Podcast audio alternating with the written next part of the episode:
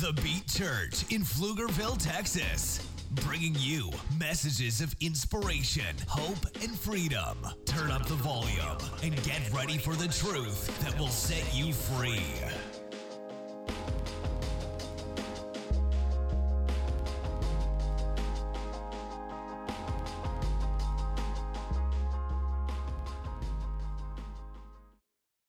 Pastor Andy is here. Awesome. Those are some great things. All right, we're going to try this thing out where you stand all service. How awesome is this going to be? And Brandon's going to try to do it. He's like, I'm ex-military. I'm in. I'll do. I'll get it done. All right. Well, that lasted a long time. Kyle, you were the last one standing. You win the prize back there. I don't know what the prize is besides the glory, but you can have the glory. Uh, this is going to be exciting. This is Palm Sunday. We're going to get into uh, just a little bit of history on Palm Sunday and just kind of the significance of it uh, before we head into Easter. And, you know, just being a part of this church, let me just say this first. I love being a part of this church. I love being a part of this church. I might be the pastor, but I can still love being a part of the church. And uh, I was actually followed, this is a funny story, but I was followed to church this last week. And um, I realized I was being followed like a good, oh, I don't know, probably 30 minutes before I got here. And I was taking all back roads, and this car kept following me all the way. And at first I thought it was a cop. Like, that's why I noticed. I'm not like stealth military guy, like watching my back, you know, my six all the time. But I was driving, and I am kind of cop cautious because I've been pulled over a few times. When I was in the passenger seat, my wife was in the driver's seat. But I have been pulled over, so I know how it goes. So we're driving, and this person's following me. And so I purposely kind of getting over and going slow, like doing things to like get them to move around me or do things, and no, followed me all the way. So I get out here in the dark, it's late at night. I get out here, and uh, the back of my the van's open. I've got the the new coffee bar. It's pretty cool out there. The new coffee bar out there is in the back of it, and I'm driving. And so I just drive past Indian Meadows, past the church street, and I'm like, I'm just going to see and turn into this school area up here and see if they turn into the school with me. So at least I know like what's going on. Like before I get out of this car, I want to know if I'm pulling out my old, you know, ninja jiu-jitsu stuff that I used to be able to pretend to do when I was a kid and I'm looking at it, so I pull up, and as I go past Indian Meadows, they turn right and they go down Indian Meadows towards the church. And I'm like, they're one step ahead of me. this is like playing chess with Kyle. They're a step ahead. They're going to get me. So I turn the corner, go up, do a loop, come back, and I pull down Indian Meadows, and I look, and there's a car, that car pulling into the church parking lot. It turns itself around and backs in so that its headlights are pointing at the entrance. And I'm like, this is going to be real. Like I'm about to make the news, whatever's happening right now. I don't know. So I pulled a little bit past them and into the entrance by Jails to Jobs, and I turned so my lights are shining on them. See, one up. And I get out of the car, and Justin Kaczynski's there working on a car late at night. Best mechanic, by the way. If you, if you need a job, there he is. Uh, we use him a lot, praise God. And I look, and he gets out of the car and he's like, What's up? And I look over at that car, and all of a sudden, out of that car jumps Kim Sanders from the church. And I'm like, Hi. And she's like, Did you miss your turn? I go, I, I guess I missed my turn. And she's like, Well, she'd been telling me about this new energy drink. And she's like, Was leaving community group. This is what happens when you go to community group. Weird relationships happen. She gets, she looks, she goes, and there was an extra one in my car rolling around. And then I saw your thing was hanging out the back of your van, so I decided to follow you to make sure that nothing fell out and to give you this drink. And I'm like, oh, thank God. I thought I was gonna have to hurt somebody today, or somebody was gonna hurt me. And so that, that's the end of the story, except for I walk in, it's late at night, all the lights are off, and I walk into the area afterwards where we're all gonna hang out and have fun over there in the chapel, so don't leave after church. I walk over there, I get some stuff, I walk back, and I'm walking past the bathroom hallway. It's dark. The outside lights are just barely shining in. Very ominous feeling in there after the last experience. And I walk down the hallway and I look to my right, and there's this big dude in the shadows just staring at me like, the building's been locked. I look over and I'm like, and Justin Kaczynski starts laughing, and he's like, Gotcha. And I'm like, Thank you for that. Thank you for that. Wow. So we have a great church. Lots of lots of great people here. That's right. It's, it's, so, it's so fun. That we got fun people and people that love God, love, you know, as we say, love God, love people, live like we mean it. Love is just enjoying life together, right? We do that really well. And that's because you guys are awesome. Uh, we're going to jump in Palm Sunday. Let's turn to Luke chapter 19 if you have your Bible with you. And I'm going to make sure that I'm in the right one. Here we go Luke 19. I'm going to read the story first, and then we'll talk about the story. And I, I might stop a little bit in between, but that's kind of what we're going to do uh, is just read it and kind of go through it. But a little bit of the history, if you don't know, uh, Jesus came, and originally the people really that he's coming to were the Jewish people, the people of Israel. These are people that God had called out of the world to show himself to, to reveal himself to, and then through them to reveal himself to the world. But he started off with a small group of people that he was expressing who he was to, having them get to know him. Well, they were constantly looking for an outside king. God had presented himself as God to them, and this invisible God that you can pray to. He's there, He's with you, He's ever present, He's all powerful, He's all these things. But they wanted, a, they wanted a leader that they could see. And so in the Old Testament, they get into this thing with God where they're demanding a king. And so he finally relents and says, You know what? You guys want a king, a physical leader. I will give you one. And so he gave them a king. And then all throughout the rest of their history, they keep waiting for the king that's going to solve all their problems, bring peace and prosperity, and make life amazing. And so one king comes, and all these troubles happen because people tend to make mistakes or get corrupt, and all these problems happen. So the next king comes, and then the next one, and the next one. And they're going through generations and generations and generations of this, waiting for the king that's going to establish this amazing kingdom forever. And that is the kind of the setting that Jesus comes into. When people heard that Jesus was here, that Jesus was coming, and they began to see the works he was doing, in their mind, they were not thinking that he was a physical form of the God that was already there. They thought they were getting a new king, somebody that could come and rule the world and make their life better. And so that's the setting. The setting is that the people were looking for that, and then along comes Jesus. He's doing these miracles. And just before Palm Sunday, it's just a few days before Palm Sunday, Jesus raises Lazarus from the dead. So they have seen Jesus raise a dead person to life. And now Palm Sunday comes. And so let's read that. It says, After Jesus had said this, this is he's leaving an area that he was doing some preaching in. He went on ahead, going up to Jerusalem, and as he approached, uh, Bethphage and Bethany at the hill called the Mount of Olives, he sent two of his disciples, saying to them, Go to the village ahead of you, and as you enter it, you will find a colt tied there. And it says, No one has ever ridden it. Untie it, bring it here, and if anyone asks you, Why are you untying it? say, The Lord needs it. And those who were sent ahead and went and found it just as he had told them. So he sends them to go get a colt. Now, a colt is, uh, be more specific, is a donkey there was options of riding horses, there was options of riding different things, and Jesus specifically chose a donkey. Now, why is that, that significant? One, it's significant because horses are, are powerful, horses are used in battle, they're used in war. Donkeys, which is what Jesus chose to ride in to, to ride into town on, they actually represented peace.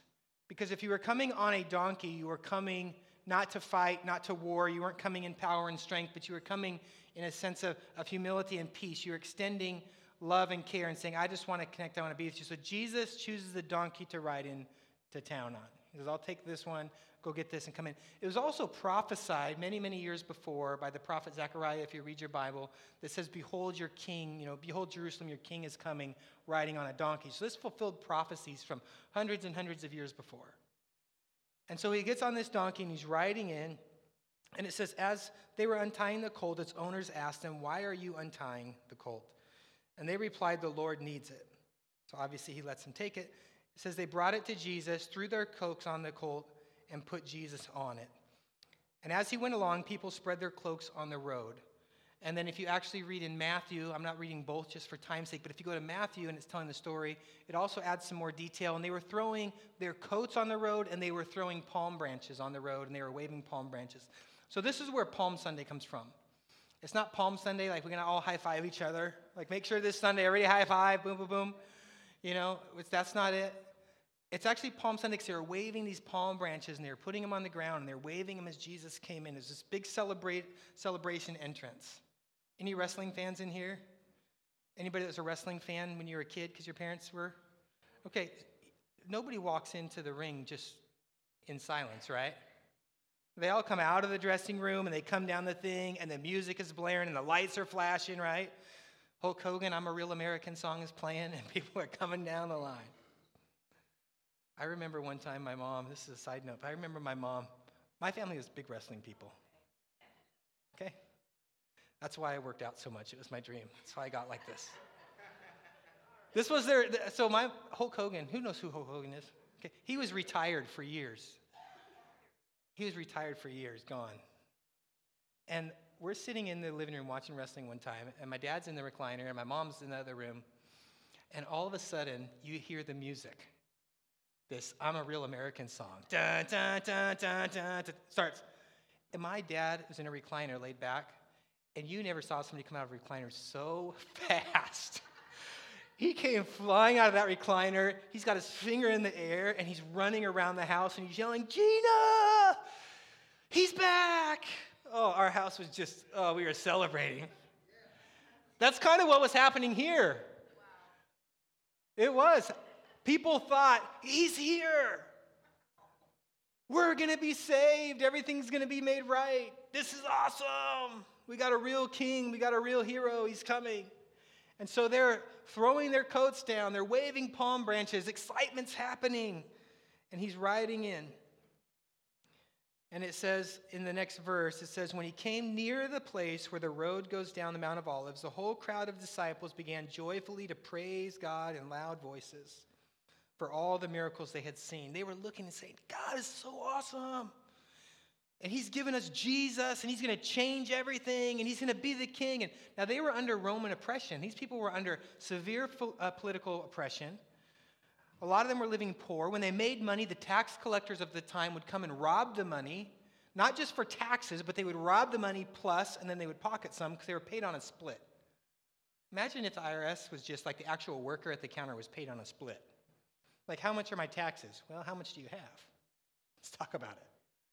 Because they could just, whatever they got, they get 100 for the government, you know, that's what the government wanted, but if they could get you to pay 150, they could keep the 50. So that was the tax system back then. That's how they paid their tax collectors. And so all this is going on. Well, everybody's so excited thinking God's going to put all this back in order. We're going to be able to actually have free lives and to live well. And, and He's going to restore to this great kingdom like we used to have that way back in the days of David and all these Old Testament kings. But this time it's going to last and it's going to be permanent. And so they're so excited. They're worshiping, they're singing, they're, they're crying out. Blessed is the King who comes in the name of the Lord. Peace in heaven and glory in the highest. So they're just lifting him up. In Matthew, talks about saying, Hosanna, Hosanna, which just means save now. Like they're thinking, save us now. Like this is happening. This is it. We're finally going to be saved. Has anybody ever felt like, God, I need you to save me? Like, not tomorrow, save me right now. Like, I need help. Help me. Help my situation. Lord, I need it. I need this help in my emotions. I need this help in my finances. I need this help in my marriage. I need this help in whatever's going on mentally. I, I, my mind's a mess and I can't untangle it. You ever had your mind feel like, you know, when somebody goes fishing and you throw the line out and then you try to reel it back in, it's, you end up with this whole nest of, and you're spending all this time trying to figure out how to get your mind unwound, and the more you try, the worse it is. And you're like, what do I do? You say, God, help me. Help me. That's what they're saying. Save us now. You know, Hosanna, blessed is the King who comes in the name of the Lord. Peace in heaven and glory in the highest. They're thinking, man, God's going to bring peace. He's going to bring wholeness. He's going to bring all these things. Now, here's what the religious leaders were doing. Okay, that's who the Pharisees are. They are religious leaders who are more tied to the kind of political side of religion, of, of running things, of having everybody give them money, of having everybody, you know, serve them, of, of watching over what everyone does, and just very much like that. And they were connected with the government, and they kind of ran it that way. And so they come out, and the Pharisees that were in the crowd said to Jesus, Teacher, rebuke your disciples. So they're saying, hey, they're, they're calling out for you to save them. They're, they're calling out, blessed are you, you're bringing peace. They're calling out all these things like you're going to be the great guy. You need to tell them to stop. Just rebuke them. Tell them to stop. You're not, you're not going to be their king. You need to, all of this hype that you're getting, you need to put it down and forget it. Because you're taking on glory and you're taking on a position that's not yours to take. Tell them to stop. This isn't for you. And so Jesus says, I tell you, he replied, if they keep quiet, the stones will cry out. The actual stones will cry out. And say, oh, well, stones don't have mouths. Do you know that in Romans it says that the invisible attributes of God have been made known by the things that he has made? So that all men, all humanity is without excuse. Everyone can look at what is out there and say, This has been made by a master maker. Somebody made this waterfall. Somebody made these trees. Somebody made a bird to fly. There is a God that made this. The more science advances, you know, we thought science advanced, but you know, the more science advances, the more that that's proven true. Because now the microscopes they have, they can zoom in on stuff to the, such deep cellular levels, and they see, man, every little cell is like a little machine. Like they got little motors on them, they got little things that propel them around the water. Like this, this machine was designed. Somebody made this thing. And so when he's saying that even the rocks will cry out, he's not talking about, we're not talking about the Muppets, and all of a sudden he's going down. He says, Hey, everybody be quiet. And all of a sudden all the rocks jump out and they're like, Hey, Jesus. They start cracking open like clamshells.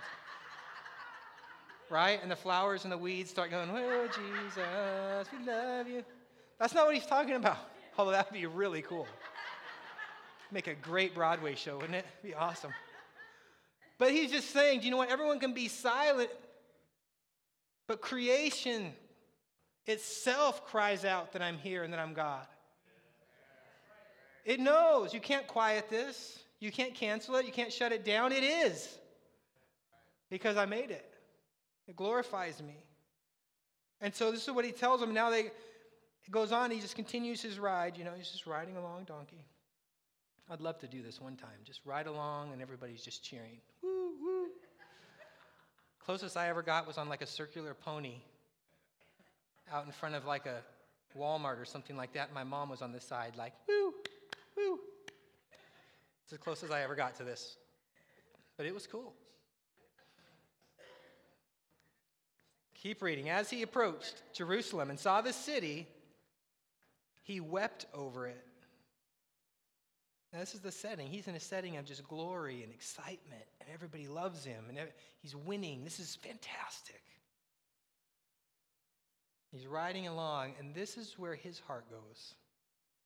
Not to soaking it in and loving it all. His heart goes here. It says, He wept over the city, and he said, If you, even you, had only known on this day what would bring you peace Because he's looking at all of them, and what he's seeing is people that want him and expect him and are believing for him to rise up as king, to change the culture, change the politics, change everything going on around them, the financial structure, the economy, change it all and be in charge. And a peace will come. And he can see that, he can feel that, he understands what they expect of him because he knows the history. He knows. He was taught. He was raised. He understands it all. He understands that a king is supposed to come, that that's what people believe. And he knows what the thoughts are. And he's looking at all of that. And he looks at the people and he just starts to weep. And he's like, if only you knew what would actually bring you peace. That same message is the same message that God brings us today. It hasn't changed. How many times have you looked at your outward circumstances, whatever they might be, and said, God, if you would just fix that, I would have peace? God, if you would just fix my husband or fix my wife, Lord, then I would have peace. Well, it might not work, but could we just try it? God, if you would just give us a little more money, I'd have peace. God, if you would just change this, I would have peace. Anybody ever had that? in their life? You know, we look to change and we're, begging God to change our environment around us. And what Jesus came to do was to change our environment. Come inside and bring some peace. The Bible says, peace that surpasses understanding will guard your heart and your mind through Christ Jesus. You came to bring a peace that doesn't matter if you just lost your job, doesn't matter if you just made a bad investment, doesn't matter if you're struggling in school, doesn't matter if you're getting canceled by friends, doesn't matter if somebody just insulted you and tore you down, doesn't matter what the scenario is, the peace can remain. It can stay, it can be permanent because it's inside. And he's looking at people and he's understanding what they're expecting, and yet he knows it's not going to be very long, only a week until he's going to die. He knows death is on the door. And what he's looking at is a people that are so hungry for help and that he came to help. And he knows that when he comes and dies, that because their expectation is on the exterior, the environment, rather than the environment, that when he dies and he's crucified, that they're all going to be disillusioned and heartbroken and devastated. And he's weeping, knowing that's happening and what's going to happen. And so it goes on. He says, But now it's hidden from your eyes. The days will come upon you when your enemies will build an embankment against you and encircle you and hem you in on every side. They will dash you to the ground, and all the children within your walls. They will not leave one stone on another because you did not recognize the time of God's coming to you. He's prophesying and predicting what happened not too long after is that all of Jerusalem was overthrown, the temples were torn down, and the whole place is wiped out. He's saying, This has happened, but I, I was here and I could have brought you peace. And as he approached Jerusalem and saw this, uh, I just did that one. Let's go back. There we go. Do I have duplicates here? Oh, I know why I'm doing this. As he approached Jerusalem and saw the city, he wept. So we're just repeating this. If you had only known on this day what it would bring you peace. Is that God wants you to, to take eyes off of these outside things and just get into a place where you're really looking saying, God, you give me peace. Where does it come from? Romans chapter 5. Paul talks about it. Now, this is after Jesus was crucified and rose again, which we're going to be into next week at Easter. But this is what Paul says. He says, Therefore, since we have been justified through faith, faith in Jesus, we have what? Peace with God through our Lord Jesus Christ. So he's talking about a peace. There's this, this kind of brokenness in the human heart because it's been separated from the God who created them for relationship with Him. And there's this brokenness that causes this constant agitation as we're out of communion with God. There's just this agitation that's always happening, restlessness. You know, we see it in the natural in a small scale. We see the outworkings of it when, when a kid has a parent and they've never met their parent. Or their parent left when they were young and they never saw them. It's like their whole life can be going well. And they've done good in school, they've got off to college, they got a scholarship, they're working hard, they're doing amazing things, life is good. And yet they say, ah, it's just, I just feel incomplete somehow disconnected and they want to go search and to find their parent and to get to know them and to have that connection and, and to where did I come from? Who am I? They get into that. Well, the human condition is the same way. That we have a creator, a God who made us. The Bible says who fashioned us in our mother's wombs, literally put us together.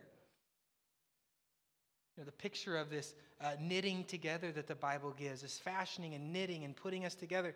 You know, it's like, well, you would need some kind of like thread to do that. Isn't it amazing that DNA is just this long strand? And that the Bible says that God knitted us together, put us piece by piece together, and He knew how you were going to be. and that He knew you. So, this God who made us for relationship with Him is wanting to bring peace, but there's this disturbance, this disconnection that just brings a restlessness and an anxiety. And Jesus' death was going to solve that problem, not the problem of the culture, not the problem of politics. I'm, i believe in voting. It's not an anti politic message at all. They say, What is your foundation on message? Where does your hope come from? Where does your stability come from? Where does your confidence come from? Where does your peace come from? This is a peace that surpasses understanding, a peace that people are able to have and experience and live in America, in Mexico, in Canada, in China, in Korea, England, Africa, you name it. You go all around the world, and there's bodies of believers serving Jesus under all different kinds of circumstances. I was in Africa, and they've just got just huts and dirt floors and buckets on top of the huts where when it rains, it holds the water so the water can funnel in and become house water. And it's usually not enough, so you got to go get more water. And that's the environment. There's nothing, they, it's just dirt and fields, and they don't have and I walk in, sit down, and talk to people, and guess what I see and experience and feel? The same peace. The same peace, the same Jesus, the same love because it's not circumstantial, it's supernatural. It's from Him. And that's why He said, I'm coming to bring this peace, but it's, it's, it's not what you're thinking. And he wept over that because that's temporary and it's isolated. It's isolated to a region, to a zone. But he said, I'm bringing a peace that can be caught in the heart and passed from person to person. There's a mask moment. Big coronavirus and mask, right? We wore masks in here for a long time. There's another kind of mask. You know, Jesus is contagious. The love of God is contagious when you share it. But for that, you have to take your mask off. And I don't mean this one, I mean this one. Where life is perfect and I'm amazing. Just ask me.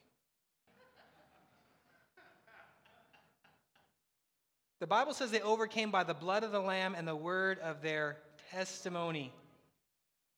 When we take this mask off so that we can become contagious through transparency, and share our testimony with people, people go, oh my gosh, there's, there's a peace because I'm looking at you and you have a worse job than me.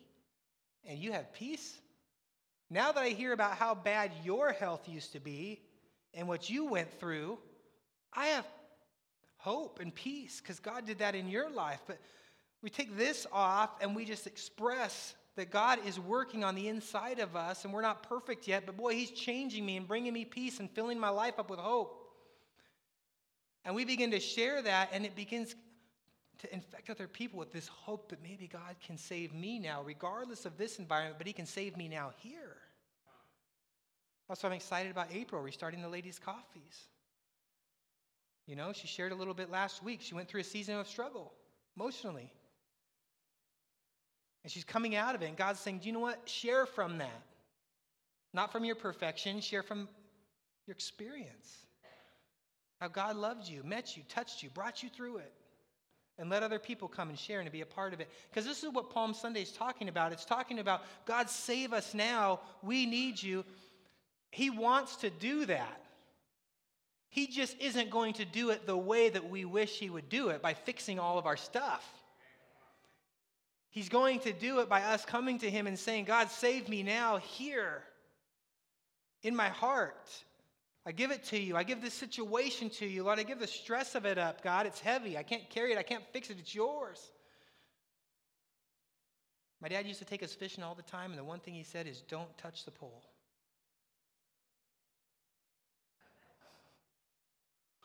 All the guys kind of know what that means, and the lady's like, what? Isn't that part of fishing? Well, if you're the dad and you throw your pole in, you got five other kids, and you help them throw their poles in, and then you go over to sit down and fish, what's the next thing that happens? All the other kids, you're just about to get one, and all the other kids say, Dad, my line's stuck. Dad, I got a tangle. Help me. And you spend the whole day trying to undo their stuff, and you never get a fish. So he would take us, throw the lines in, then he'd start to fish, and he'd look over and say, Don't, don't touch the pole, son. Don't touch the pole. Said, Dad, that's how you fish. No, patience is how you fish. Patience. Just be patient. Like seven hours later, are you sure there's still a worm on there, Dad? Be patient. Be patient. Okay, if you move the line, it scares the fish. Be patient. So that's how he would do it. Stosh knows that's not true. Uh, fishing with Stosh, man, it's cast and reel, cast and reel, right? That's how you catch a fish. But once you did get tangled, and once you did get a mess, and once you did get it, man, you could struggle and struggle and struggle and try to figure it out and try to. Do... Eventually, the only way that you really got back to what you're supposed to be doing, back to what the day's supposed to be about, is you finally just go over and say, Dad, it's a mess.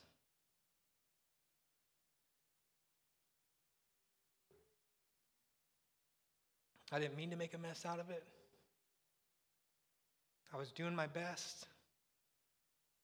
I was trying to be like you. But here it is. I just need help. Anybody ever felt like that? And sometimes it's hard to be humble. Because we just, it's not out of just pride. It's out of a desire to do something good. Good for God because you love Him, good for your family because you love them, good for somebody, and you give it your best and you find out, man, I just screwed that thing up. I don't know how to fix this. I tried to be the best parent I could. I don't know why my kid's struggling through this. I tried to be the best kid I could. I don't know why my parents are crazy. Whatever it might be, and you go through this, and the struggling and the tiredness and the struggling and the tiredness. During worship, we said we got that word that God gave out of Hebrews where it talks about taking a new grip with your weary hands, right? Strengthening your knees. Well, how do you do that as a Christian? Working out more? No, the Bible tells us those who wait upon the Lord, he will renew their strength. What they didn't understand on Palm Sunday is that he was wanting them to just come and be in relationship with him and allow him to do the work himself. He was going to die on the cross. He was going to raise, raise from the dead. He was going to come in and begin to work in their heart and change them. If they would just allow it, if they would just receive it, if they would just trust Him in the process. They would just come and say, Man, Lord, we, we tried to keep the commandments. We tried to do everything right. We tried to do it good, and we got a mess changes.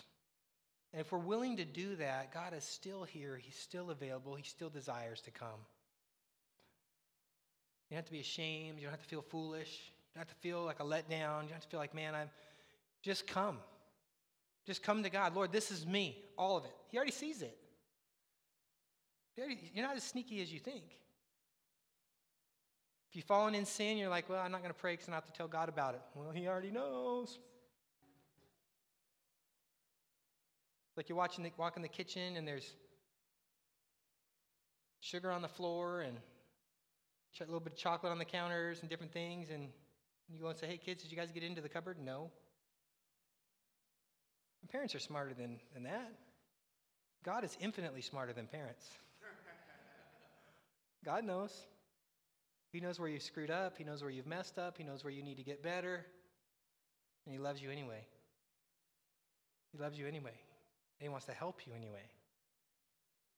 Amen? I've got a, we're going to close in prayer, but on that back, right by that little, on that table by the offering thing, is a, this is a little teeny tiny uh, little palm tree. Teeny tiny one. So this is what I did. I put a fishing line on all of them so they could hang like on a mirror, just like a kid trying to fish. I threw them all in the bag, brought them to church, went to take them out, and all of them were tangled together. I spent, I spent a bunch of time here this morning just cutting the strings off of them. I spent an hour and a half, almost two hours last night stringing them. And I spent another hour this morning unstringing them. here we go. Guess I'm not a crafter. Feel free to take one, and this is the point of these, is to be a reminder, right, that as we go to God, And we're asking for peace. We're asking for help. You know, the palm branch itself specifically represented victory and goodness. That was what it was victory and goodness. That someone good was having a win, a victory. That when we go to God, we can know that, you know what, it's His goodness in our life, it's His goodness toward our life, it's His goodness and how He cares and loves for us that brings a victory. And that we can rest, just like a palm tree. We can rest under that. We can rest under that knowledge and under that care and know that God is with us. Not just for us, with us, which is different. Amen? So feel free to grab one if you want one. You have to string it yourself. And don't send me pictures of how you did it just right, because I know I'm not the best crafter. It's there if you want it. Amen. Father, I thank you, Lord, for uh, this uh, day, God. I thank you for this reminder of your goodness, Lord, and how you came, Lord, to seek and save the lost, God, and to change our environment, not just our environment. And Lord, I pray that you would bring a peace to anyone that's struggling today. God, a strength to anyone who's weary today. God, a joy to anyone, Father, who's living, Lord, in the shadow of depression or discouragement today. God, we give it all to you, Lord. And we ask for your help and your love and your grace and the joy of the Lord to be our strength. In Jesus' name, amen. All right, guys, thanks for being here today. I love you guys. Uh, it's been a good Sunday. Uh, invite some people to Easter, man. People will come to church on Easter that would come on no other day. And you inviting them to Easter might get them here, and that might be the day that they find relationship with Jesus. Amen.